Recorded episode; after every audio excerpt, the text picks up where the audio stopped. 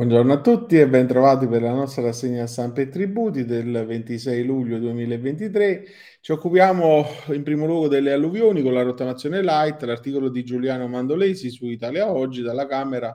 arriva l'ok al decreto alluvione con rottamazione light senza applicazione di interessi in caso di pagamento a rate delle somme dovute. Quindi in sede di conversione è stato previsto ehm, l'azzeramento del tasso di interesse delle somme dovute in caso di pagamento rateale delle somme dovute a seguito della cosiddetta rottamazione quater, ovvero della definizione agevolata dei carichi affidati agli agenti della riscossione nei confronti dei soggetti che alla data del 1 maggio 2023 avevano la residenza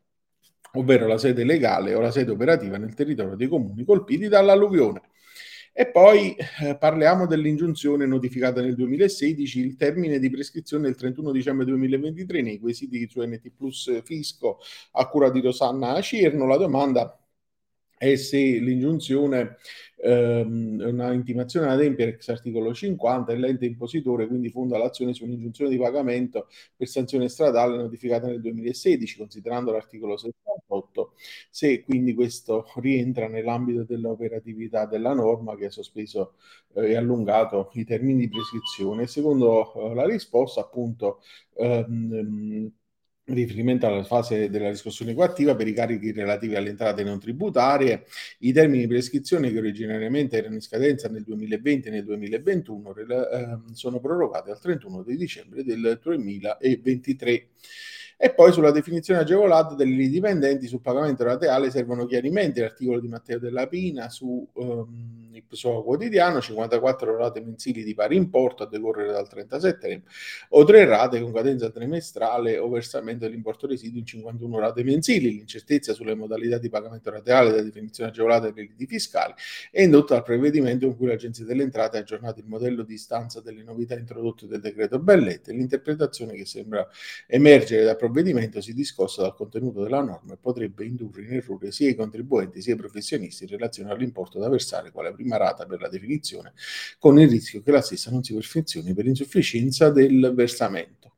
E poi ci occupiamo oh, di quando i comuni possono diversificare eh, le aliquote. L'articolo della redazione Ipsoa Quotidiano ci dà notizia della pubblicazione in gazzetta ufficiale del decreto del MEF che individua le fattispecie di interesse selezionate in base ai quali i comuni possono diversificare le aliquote tramite l'applicazione informatica disponibile nell'apposita sezione del portale del federalismo fiscale. Quindi occorrerà vedere poi da un punto di vista informatico come funzionerà il portale tale che consentirà per il 2023 sostanzialmente di fare degli esperimenti perché la norma entrerà in vigore in maniera eh, cogente dal 2024. E poi Medeo De Filippo su NT Plus Antilocale d'Edilizia, eh, l'IMO al 50% per l'immobile inagibile si applica anche in assenza di richiesta del contribuente, il principio stabilito dall'ordinanza 19.665 eh, del 2023 che dice che in materia di ICI, nel caso in cui il contribuente abbia richiesto la riduzione per un immobile inagibile o inabitabile, non è necessario reiterare la richiesta per gli anni successivi, sempre che il contribuente provi che l'ente impositore abbia avuto conoscenza della protratta inutilizzabilità responsabilità dell'immobile, quanto afferma appunto la Corte di eh, Cassazione. Questo è l'ultimo articolo della nostra rassegna di oggi. Io vi auguro un buon proseguimento di giornata e vi do appuntamento a domani. Arrivederci.